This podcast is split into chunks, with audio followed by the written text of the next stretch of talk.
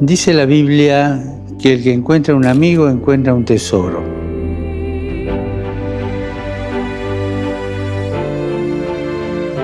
Me gustaría proponer a todos ir más allá de los grupos de amigos y construir la amistad social, tan necesaria para la buena convivencia.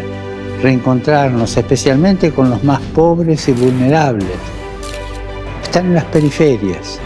Alejarnos de los populismos que explotan la angustia del pueblo sin dar soluciones, proponiendo una mística que no resuelve nada. Huir de la enemistad social que solo destruye y salir de la polarización.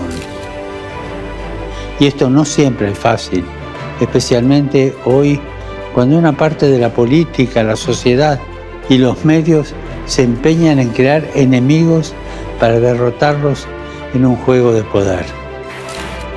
El diálogo es el camino para mirar la realidad de una manera nueva, para vivir con pasión los desafíos de la construcción del bien común.